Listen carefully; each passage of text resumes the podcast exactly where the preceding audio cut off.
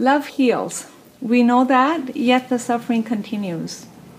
We may understand love intellectually, but in order to heal, we must experience the one flow of love.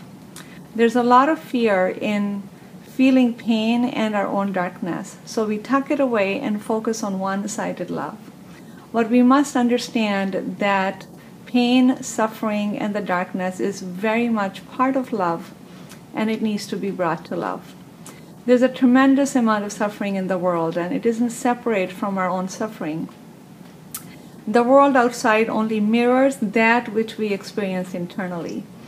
All the dark and painful energies of feeling abandoned by love, victimhood, feeling separated, isolated, they will continue to circle until we bring these energies to love and give them freedom.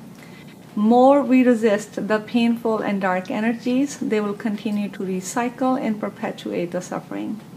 All that we feel and experience must be brought to love without judgment, and this is how we free these energies.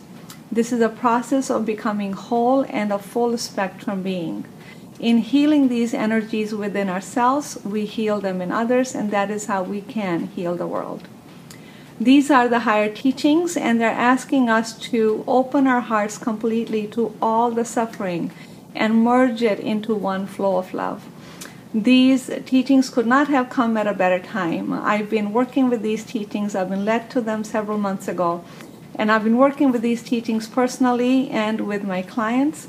I can tell you the profound shift I have noticed in my clients in realizing that their ultimate healing lies in these teachings and are feeling hopeful for the first time. If you found this information helpful, please subscribe to receive our premium content, which includes over 12 hours of live recorded sessions where you will learn how to operate the mind through the heart and how, when we harmonize all of our aspects, the heart becomes a six pointed star, a place of healing like it was meant to be.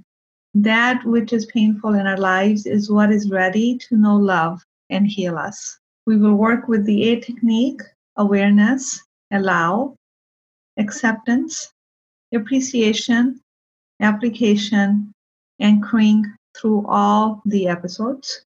Subscribe for the Heal Your Life Premium podcast by visiting my website, ayurvedichealingcenter.com. And I look forward to having you join us.